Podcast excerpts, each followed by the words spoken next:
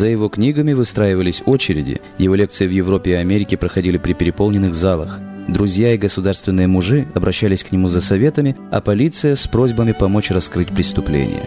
Звали этого доброго гиганта Артур Игнасиос Конан Дойль. Он родился 22 мая 1859 года в Эдинбурге в семье неудачливого архитектора Чарльза Элтимонта Дойля. Мать Артура, жизнерадостная Мэри Фолли, очень гордилась своим дальним родством с ирландскими королями и Вальтером Скоттом. Свою двойную фамилию Конан Дойль получил по просьбе дяди отца, художника и литератора Мишеля Конана, не имевшего наследников. Образование Артура началось в иезуитском колледже, где он изнавал от невыносимой скуки и развлекался занятиями спортом и чтением исторических баллад, под влиянием которых сам начал писать стихи. По желанию родных, 17-летний Конан Дойль стал изучать медицину в Эдинбургском университете. Но его семья бедствовала, и юноша подрабатывал аптекарем, а также помощником доктора и плавал судовым врачом в Гренландию и к берегам Африки. Однажды, чтобы проверить свои силы, он написал рассказ и отправил его в журнал – Рассказ приняли, и 20-летний Артур понял, что нашел побочный источник доходов. Получив диплом, Конан Дойль открыл частную практику, но сначала клиентов не было, и у молодого врача появляется возможность посвятить свое свободное время литературе.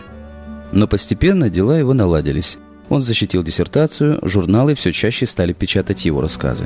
Артур был очень влюбчив и нередко ухаживал сразу за несколькими девушками – но в 26 лет, обретя финансовую стабильность, он остановил свой выбор на сестре одного из своих пациентов, 27-летней Луизе Хокинс.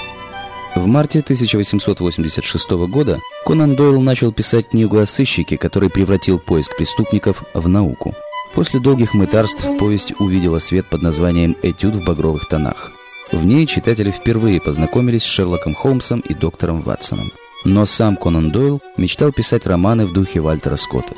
В конце 1880-х он опубликовал историко-приключенческие романы «Михей Кларк» и «Белый отряд», которые встретили восторженный прием у критиков и читателей. Вскоре имя 32-летнего Артура Конан Дойла стало широко известно читающей публике, благодаря его новым рассказам о Шерлоке Холмсе. Журналы требовали продолжения истории о сыщике с Бейкер-стрит, но Артур писал их с большой неохотой, считая, что Холмс не самое лучшее его творение – во время поездки с женой в Швейцарию Дойл побывал у Райхенбахского водопада, который вскоре стал могилой его знаменитого персонажа. В результате 20 тысяч читателей отказались от подписки на журнал «Стрэнд», а освобожденный Дойл пишет лучшие, по его мнению, романы «Изгнанники» и «Великая тень», сегодня почти забытые. Гораздо большим успехом у публики пользовались приключения бригадира Жерара, храбреца и хвостуна. Эпоха наполеоновских войн была очень популярна, и Конан Дойл почти 10 лет не расставался с этим персонажем.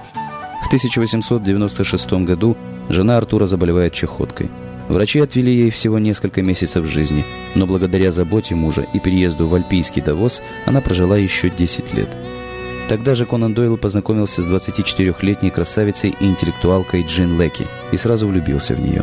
Но до самой смерти Луизы в 1906 году их отношения оставались чисто платоническими. Спустя год 48-летний Артур и Джин поженились, Счастливый в новом браке, Дойль продолжает активно работать. Он по-прежнему увлекается спортом, возобновляет серию рассказов о Шерлоке Холмсе, войдя в контакт со Скотланд-Ярдом, пытается помочь невинным жертвам правосудия. Его новый герой, профессор Челленджер, имеет не меньше успех, чем Шерлок Холмс. Когда началась мировая война, писатель решил отправиться на фронт. У него уже был опыт англобургской войны 1900 года, когда он работал в Африке главным хирургом госпиталя и за заслуги перед британской короной получил рыцарский титул. Власти запретили 55-летнему Конан Дойлу участие в боях, но разрешили поездки по фронтам для поддержания солдатского духа. Увиденное он описал в книге «На трех фронтах» и многотомных исторических трудах. Потеряв во время войны старшего сына и многих родственников, Конан Дойл, не желая мириться со смертью, занялся изучением парапсихологии, которой интересовался с молодости. Свои последние 11 лет он говорил и писал только о спиритизме, доказывая, что жизнь после смерти не заканчивается. Сердце Артура Конан Дойла перестало биться 7 июля 1930 года. На доме, где родился писатель, надпись «Создатель Шерлока Холмса».